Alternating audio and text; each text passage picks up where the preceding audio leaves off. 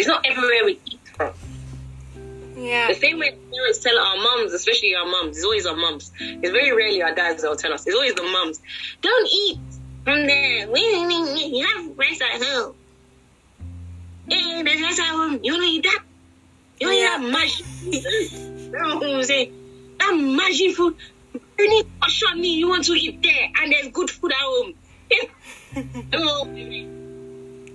Everything was cautioning for my mom. That means rubbish. Anything. Any caution. You want McDonald's? That cautioning, that thing that made your belly hurt you. That thing. That's what you want. There's food at home. Don't pick yourself.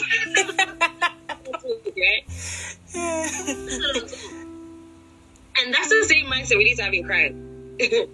Is that right? There's food at home.